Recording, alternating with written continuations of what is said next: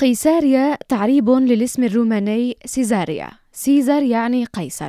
القيصر الذي سميت المدينة على اسمه هو قيصر أغسطس الروماني ومن وسعها وسماها على اسم القيصر هو هيرودس الكبير الذي توفى سنة أربعة قبل الميلاد. كانت أصلا قرية تقع على شاطئ البحر داخل بقايا تعود لثغر بحري كان يسمى برج ستراتو.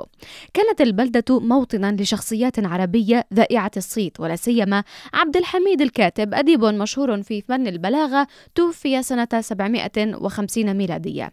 سنة 1945 كان يقيم في قيساريا 960 فلسطينيا وكان شكل القرية موازيا للشاطئ. أبرزت أعمال التنقيب التي أجريت حديثا هناك آثارا لقنوات مياه ومسرح وأجزاء من سور المدينة يعود تاريخها إلى الحقبتين الرومانية والبيزنطية وميدان سباق الخيل وقلعة للصليبيين.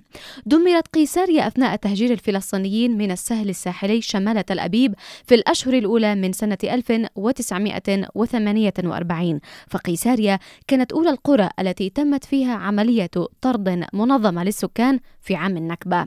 كل هذا ورد في كتاب كي لا ننسى لوليد الخالدي.